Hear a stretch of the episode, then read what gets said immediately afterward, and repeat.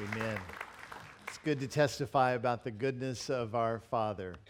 And let's take our Bibles and let's look to Romans 20, excuse me, Matthew 22 today. Matthew 22. I want to pick up where we left off last week. After 146 years, Ringling Brothers and Barnum and Bailey Circus had its final curtain call, and the circus closed. Uh, we would not have a circus in the United States of America if it were not for the circus that is taking place in Washington, D.C. these days. And it's certainly a circus, but it is no fun at all, is it? I'm grateful, as well as so many of you, that we have governing documents that were set a long time ago to help when our government leaders lose their way to come back to what is true and right. So I want to talk today about does the Bible have anything to say to God's people when we disagree with our government? Or when we disagree with the leaders of our government, or when their values are different than our own. And I want to talk about those things and apply the biblical principles and the understandings that God is going to give us through Christ today in His Word that will be relative to the circus that is now taking place in the government lives. And I wanted to do it in a way not to be uh, condescending, condescending or ridiculing, but in a way that is honorable and respectful. So let's look today in the uh, 22nd chapter, beginning in verse 15. And the Pharisees went and plotted how to entangle him with his words. Now, if you remember, Jesus has just directed a parable to them, and they recognized that he was speaking to them about them. And they didn't like that, so the Pharisees pull away and they're going to try to figure out a way to trap Jesus with his own words, which is absolutely ridiculous. When you, when you are truth, uh, you don't get trapped in words. When, when your words are eternal, there's nothing that temporal man can do to trap you. So it's a ridiculous notion, but at any rate, they're doing it. Verse 16 they sent their disciples to him along with the Herodians, saying, Teacher, we know that you are true and teach the way of God truthfully, and you do not care about anyone's opinion, for you are not swayed by appearances. Now, you can just see that happening with uh, tongue in cheek, right? That this, they're not being genuine in their characteristics of Christ here. Uh, in a tongue in cheek way, they're trying to uh, sort of fakely uh, appear to be siding with him, but they're completely opposed to him. So tell us what you think. Is it lawful to pay taxes to Caesar or not? But Jesus, aware of their malice, said, Why put me to the test, you hypocrites? Remember, the biblical term for hypocrite is in the first century, uh, they were the actors of the day who would speak multiple parts in the play that they were acting in, but would hold up various masks for the parts that they were playing. So they're people who hide behind a mask. So when Jesus says hypocrite, he's saying you're hiding behind something. The, the real you is not being exposed. So why put me to the test, you hypocrite? Show me the coin for the tax. And they brought him a denarius. And Jesus said to them, Whose likeness and inscription is this? And they said, Caesar's. Then he said to them, Therefore, render to Caesar the things that are Caesar's, and to God the things that are God's. And when they heard it, they marveled, and they left him and went away. Now, the drama has been unfolding, and it is coming to a heightened point. Last week, in that parable that Jesus spoke, the, the parable of the wedding feast, he talked about people who were coming or those who had not come and how they were being rejected by the, the son who was being married and rejected by the father who had sent out the invitations. And the Pharisees and the other leaders of the religion recognized Jesus was talking about them, that they had rejected God's invitation to come into the kingdom of God, or they were attempting to come into the kingdom of God with their own righteousness, and by which we all fall desperately short of that. So he uh, as he was speaking it, they recognized that he was speaking about them, that they would be cast into outer darkness where there is weeping and gnashing of teeth, a very vivid description of hell. And so they scurry away back to the Sanhedrin, the gathering of the religious and political leaders in this day, and they are going to conspire against him. They're going to try to figure out a way that they can trap him and cause the crowd that is following him to go away from him, to be rejectors of him, or to cause Rome to come down on him in a pretty harsh way. So they're trying to figure this out. And so they, they pull in their, their uh, disciples and the Herodians, and they determine here's what you go and say to him. Now, understanding what is happening is just crucial to us to get the fullness of the passage. So let's go digging a little bit into some of the background. 4,000 years ago, God made a promise to Abraham, and the promise was going to be in a covenant form that he would be uh, establishing this covenant with Abraham and his offspring after him, and it would be a lasting covenant that would go throughout the generations. And here's what God said in verse 8 I will give to you and to your offspring after you the land of your sojournings, all the land of Canaan for an everlasting possession, I will be their God. So, two things are going to come out of this text. First, that God says, I'm going to be your God and you will be my people. Second, is this great benefit of the covenant is that you will be given a land. And the land is the land of the Canaan, uh, the region of Canaan. So, in this covenant promise, God says, I'm going to be your God, you're going to be my people, and I'm going to give you a land. Now, that's essential for you and me to get as we're looking into the, the section of Matthew 22. Because God gave them that. He also said, in relationship with me, there are certain things that must be done. In fact, He warned them about this, saying that you shall keep His statutes and His commands. And if you do, all will go well with you. Now, the rest of that is it's going to go well with you in the land. You see that latter part there? It's going to go well with you in the land that your God is giving to you uh, for all time. So now we have another layer of this. Not only has God made a promise that He is going to be the God of the people, and the people will be His possession, but they will be given a land. But God says, You've got to obey my statutes and my covenants in order that it might go well with you in the land. In fact, He said that if He does not go well and they disobey Him and reject Him in the covenant, that He would come against them. And like, look at Leviticus 26 I will set my face against you and you shall be struck down before your enemies. And look at this last line those who hate you shall rule over you. So the promise was given, but it was conditional upon their uh, being in relationship with Him and upon their obedience to Him as their God. Now, throughout Israel, it was captured and recaptured 44 times. It was, it was taken over 52 times and it was besieged 23 times. The, the city of Jerusalem was destroyed completely twice. So you have this rhythm of God making a promise, but the people not holding their end of the promise, their end of the covenant.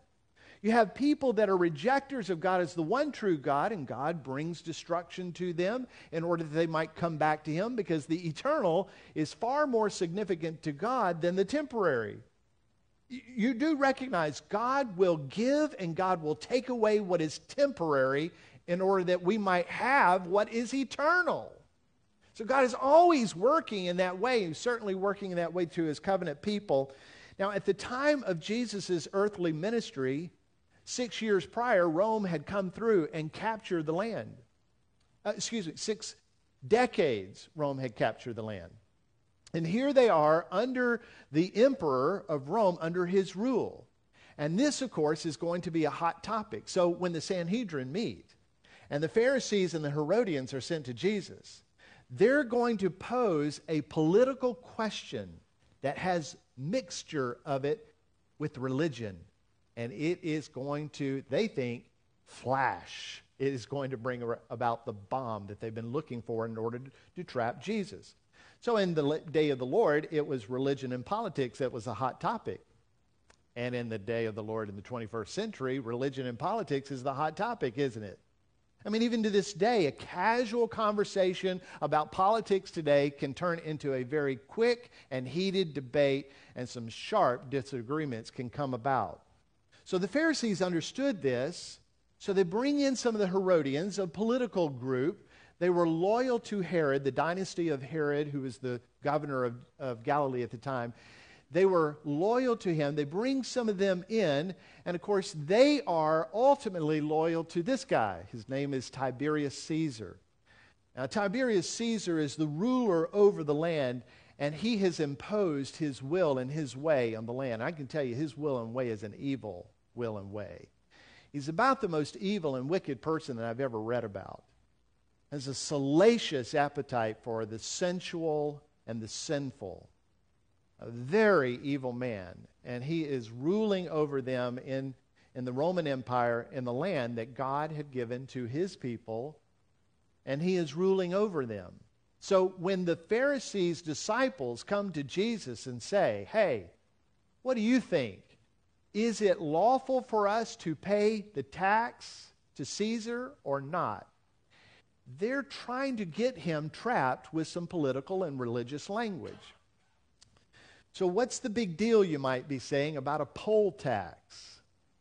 Well, a poll tax is a tax on the people. And all people are paying an income tax to Rome. A percentage of your income is coming to Rome. And you're going to also pay on the produce, on the gains from the land. A percentage of the gains of your produce is going to come to Rome as well. And the third major tax is the poll tax. That means every person in the empire is going to pay a denarius, a day's wage for a Roman uh, militant to, to have uh, that tax paid to the emperor. Now, that goes straight from the people to the coffers of Caesar, Tiberius Caesar. And of course, the people recognize that that tax is paying for the offending army that is in their land. So they're having to pay a tax, a denarius, here's a replica of one, a denarius that is paid directly to the people who are in their land, holding them as dominant people, uh, being dominant over them as people. Now, that's a big deal to them because what is the background? The background is God says, I'm your God and you're my people. The background is that's the land that I'm giving to you. But the poll tax with C, um, Tiberius Caesar's image on the front, the bust, and then on the backside you can see he's seated on his throne there in a priestly garb as if he is high priest. The poll tax is saying, I am your God, you are my people, and you live in my land. Now you see why the Jews would have a problem with this. So it's going to ignite, they think, a difficult conversation for Jesus to have. Why? Because if he says, no, the tax should not be paid, it's not lawful for you Hebrews to pay that. If he says that, then the Herodians who are there, loyal to Rome, loyal specific to Herod's dynasty, will go right off to Rome and let them know that Jesus is one who is inciting revolt, inciting to be not submissive to Rome. And that will cost him his life. If he says, yes, the tax should be paid, and that's all he says, then all the Hebrews who are living in the area, who believe God to be their God, the land to be given to them by God, would see the disloyalty of Christ towards them in a nationalistic way. So he's in a real bind, at least they think he is. That's the trap. It's being sprung as they're asking him the question. But Jesus takes that coin that he's asked them for, they hand it to him, and I can just envision Jesus sort of looking at that, flipping it over, and looking at it, and him saying to the people, um, Whose inscription is here? Whose image is here? And of course, the inscription is about Caesar. And the picture is of Caesar. And so they, they say the obvious that it is Caesar. And Jesus pronounces, well, then render to Caesar what is Caesar's and render to God what is God's. Now, this term render is a big deal because it means to pay, to, to pay the debt that is owed. Uh, let's say we, we were going to go, somebody told me earlier they were going to go to Firehouse House Subs after uh, the service today. Let's say we're all going to Firehouse. and we buy a sub. Uh, her favorite was the Italian sub, I think it was. You buy the Italian. How much is a, an Italian sub at Firehouse? Eight bucks? Oh, you're going to be that kind of crowd, are you? Somebody, thank you. I appreciate that, Dylan. Eight bucks, Dylan says. And I give the, the cashier a $10 bill and I get my sub, but what do they have to owe me back? $2. And we say that's the amount to be rendered because they owe that back to me. So Jesus is saying, pay back what belongs to Caesar.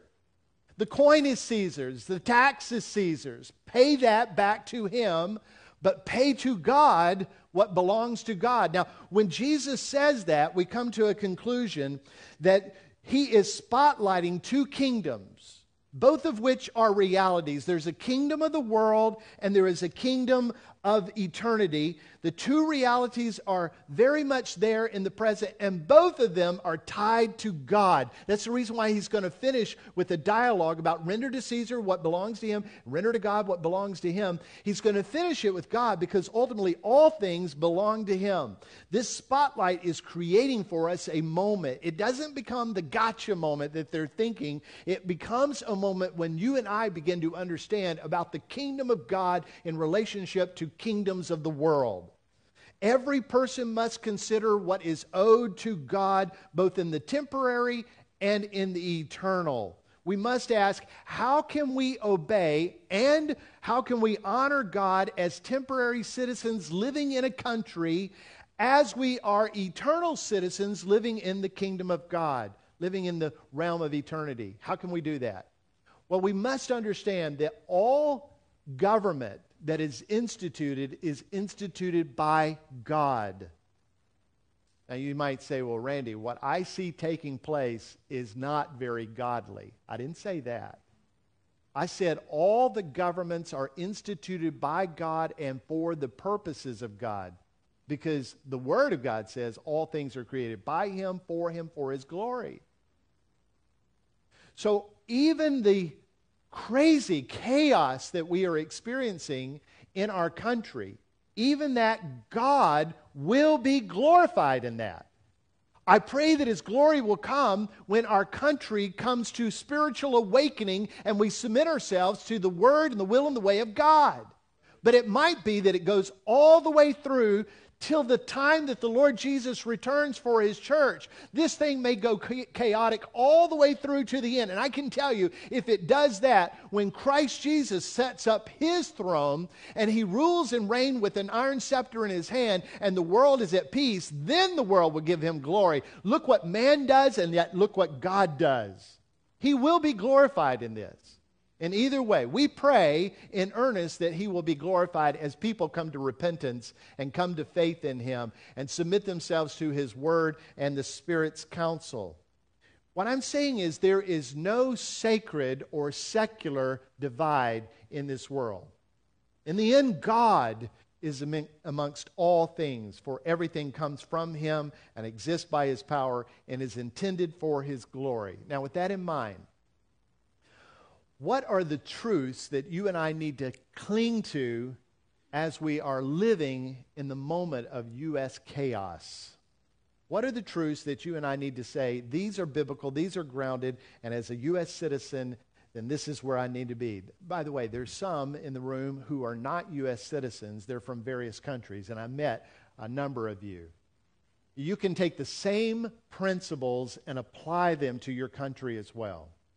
Uh, no matter the region you're from, these principles apply.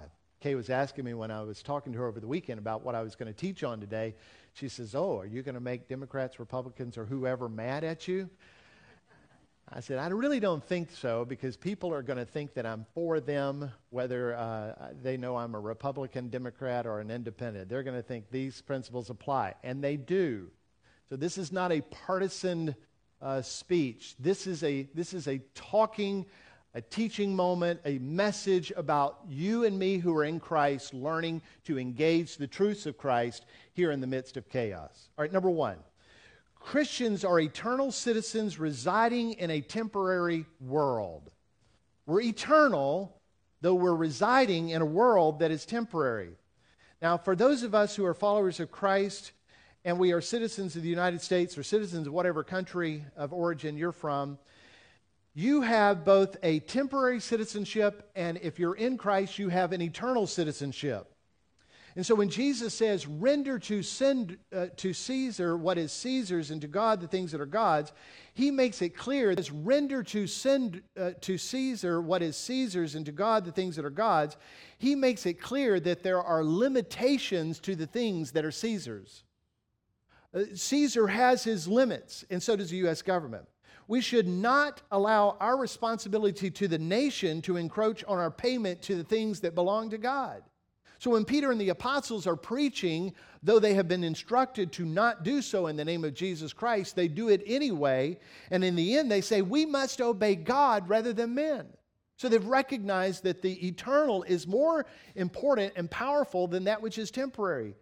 So, though Jesus was instructed to obey the state, there were limitations to that. And though the apostles of Christ were told to obey the state, there are limitations to that. The state, the state has some authority over us, but God has all authority over us.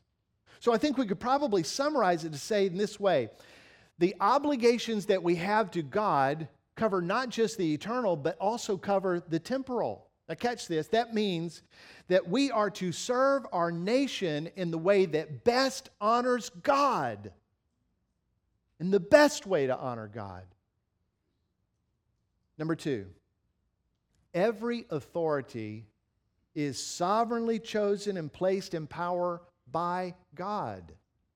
Every authority is. There's no sacred or secular divide in the world. All things are made by Jesus, they're because of Jesus and for Him. Now, we have a hard time perceiving how it is that God is at work in our nation's leaders, most of them right now, or that government has a holy purpose to it. But it does because it's instituted by God and for the purposes of God, namely His glory. So that makes government, even when it's chaotic, it makes government a holy function of God. It may not be serving well, and it may not be doing the things of God well, but that makes it holy. And you and I should view it in that way. That means that we should be reverential about it, we should be honorable about it, and about the people who God has placed uh, in those positions. I can tell you that there is a remnant in Washington, D.C., of strong Christian people who have deep, genuine faith in Jesus Christ. I've been in conversation with them sat in the room with them, and heard their definitive call to the gospel. I've heard them give reports about their gospel movement of discipleship among their peers, about the Bible studies that they're engaged with. So, hallelujah to God, He continues to work through remnants. And we pray that that will sweep through DC. But I can tell you, even if it doesn't, God is doing a holy work. God is doing a work of righteousness. It might be a work of righteous discipline, but God is at work, and we should view it in that way and not see it in any other way. So may God have mercy on us. If He is exercising in the chaos to bring discipline to our nation, may He have mercy on us. And may the people of God pray that a spiritual awakening would, would move through D.C. and all the way through all the states of the United States of America. And the people of God might rise up with a real revival and a spiritual waking taking a place among those who are lost, and that the word and the will and the way of Jesus might be known and exercised wondrously. May it be the holy moment of God that will bring him glory and us eternal blessings. Number three, we're instructed to pray for government leaders. As we get frustrated and as we are mystified by the chaos, it is perhaps that we will stop praying for our leaders. But God says very specifically, I urge that supplications, prayers, intercessions, and thanksgiving be made for all people, for kings and all who are in high positions, that we may lead a peaceful and quiet life, godly and dignified in every way. I just zoom in on that section. Oh God, would you do a work in us that we might be leading peaceful lives, quiet lives, godly and dignified? May that be evident as you're moving in our midst. And uh, Paul says, by the inspiration of the Holy Spirit, this is good and it's pleasing in the sight of God our Savior. So even if we feel disenfranchised by our government leaders, we are obligated in Christ to pray for them and those prayers will make an impact on those representatives of our country. Uh, number four, I think it is. In a republic, elected leaders represent and reflect the people. Are you writing along with me? And that's how I know that you're somewhat engaged with me. In the republic, leaders represent and reflect us. Now, that's a big deal. Because if they represent us, which is what we talk about the most, then we feel like we're getting what we ought to get. But when they represent us, maybe it's we've got what we ought to get. 75% of U.S. citizens claim Christianity, according to a 2015 census. 75%. Now, I can tell you with all certainty, as you can tell me, that 75% of our nation are not followers of Jesus Christ. They might claim Christianity, but they don't live out the principles of Christianity. They certainly aren't living as a transformed, born again saint of God with the inspiration of the Holy Spirit moving and guiding their steps and their will and the way. So, could it be that DC is a reflection of us as a people? that all the corruption and sexual immorality and deceit and divisiveness and bias and hatred that is so evident in DC right now is actually a mirror reflecting back to its people? Could it be that that's who we become? That that's who we are? You say, Well, I don't know if that's true, Randy. Well, I'm telling you, that's the plot line of every entertainment source of America today. And if you're entertained by it, then you probably are that. So, the representation and the reflection of our leaders is really a damning view that we ought to recognize we need Jesus in this country. We need Jesus among people who claim Christianity. We need to be sources of light in the midst of the darkness that is so prevailing in our country today. We need a God stirred spiritual awakening in this land, and we need the hearts of American lives who claim to be Christian to be, to be gained in transformation. Here's what the Bible says. He said it to the people of Israel, but I think we can take the principles and apply it to our own lives today. We need to humble ourselves and pray and seek God's face and turn from our wicked ways. And then God will hear, hear from heaven. He will forgive our sins and He will heal the land. And then last, no matter how shifty and chaotic the world and government is, King Jesus remains the same. We just settle into that truth for a moment. King Jesus does not change. With the flattering words of the Herodians that are spoken in a disingenuous way to Jesus, they say to him all these things. And here's what they say Teacher, that term is not rabbi, by the way. That would be one way to say teacher. This term is even more uh, pointed than that. This is master teacher. In other words, you're the teacher who teaches teachers. You're the teacher with authority. Teacher we know that you are true, that you teach the way of God truthfully, that you don't care about anybody else's opinions, and you are not swayed by other people. In other words, you are rock solid in your truth. Now, they're not saying this with integrity, they're saying it uh, just trying to uh, get him to go along with the ruse that they're bringing about. But is that not true?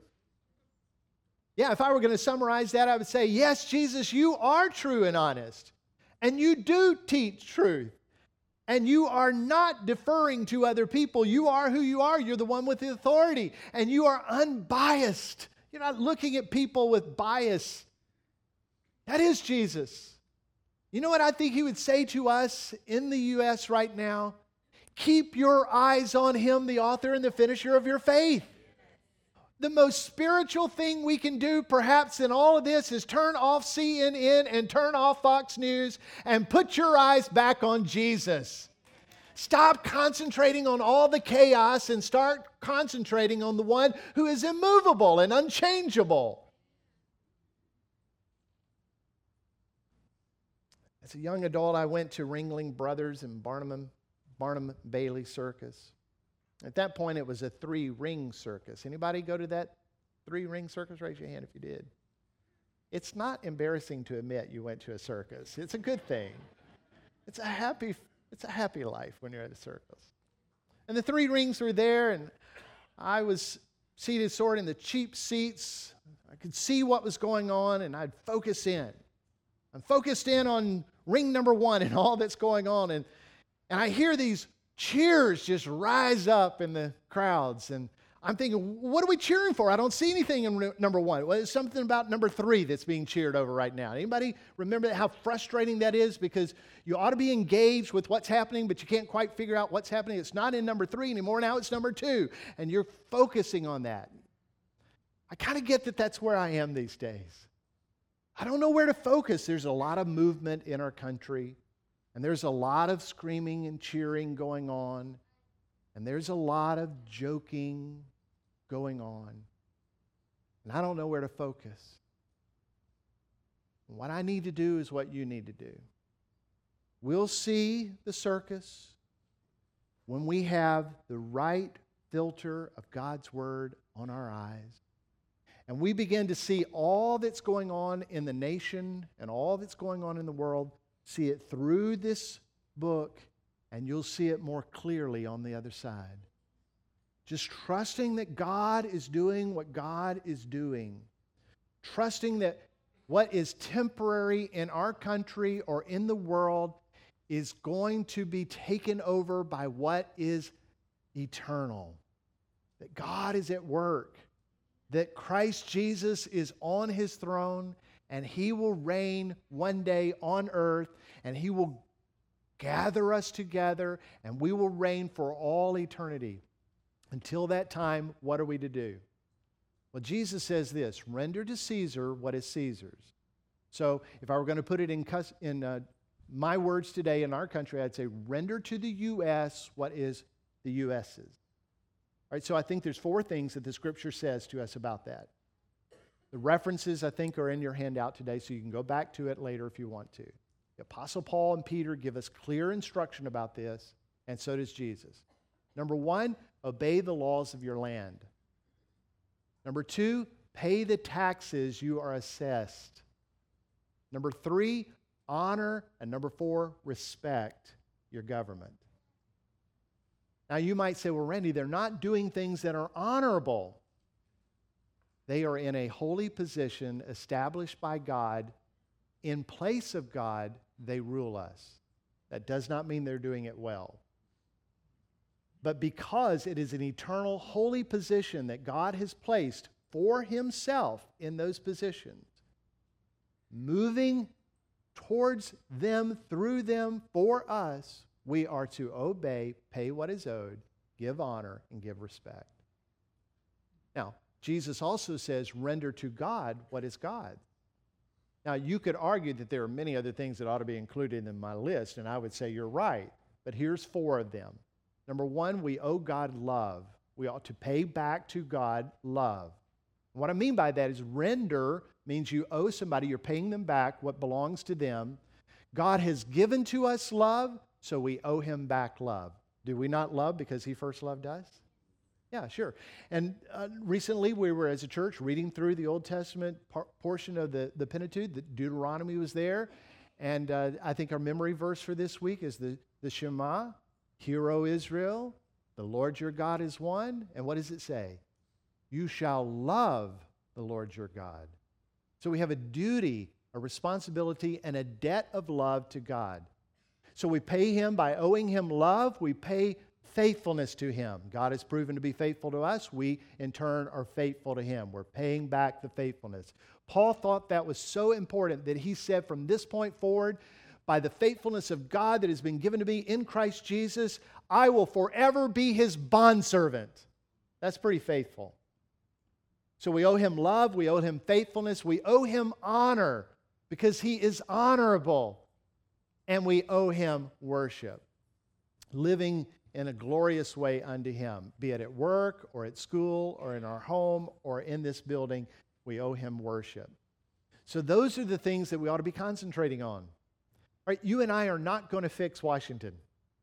And if it wasn't Washington, we're not going to fix Montgomery. And if it wasn't Montgomery, we're not going to fix Rainbow City or Gadsden. Only God can do things in that proportion. But you and I can do some things. And we can do things in a way that is honorable to Jesus and honorable to his name. And I pray in this day of chaos that we are exercising in those things. Let's pause and pray about that. Lord, just the term Lord reminds us that you are the great ruler of all the universe and beyond that you have been from time past and you will be from time in the future into eternity. You are the Alpha, the Omega, the great I am. We bow our heads before you and we pay homage to you as the great King of all. We thank you for everything that you are doing and have done and will do in the future. One of the things we're thankful for is the country that you have given to us. We're citizens of a kingdom, a worldly kingdom that is going to be temporary, it's coming to an end. But we're also citizens of your kingdom by faith in Jesus Christ. Our life is yielded to Him, given to Him. We pray that you would help us to find the perfect place of honor and respect and obedience and faithfulness to both those kingdoms which are tied to you. Help us, Lord, because we're struggling we're struggling as a country. Help us because we have lost our moral grounding in the Word of God. Help us because we find it offensive as a country to speak the name of Jesus. Forgive us, God, where we've chosen not to pray unto your name or even acknowledge you as the Creator.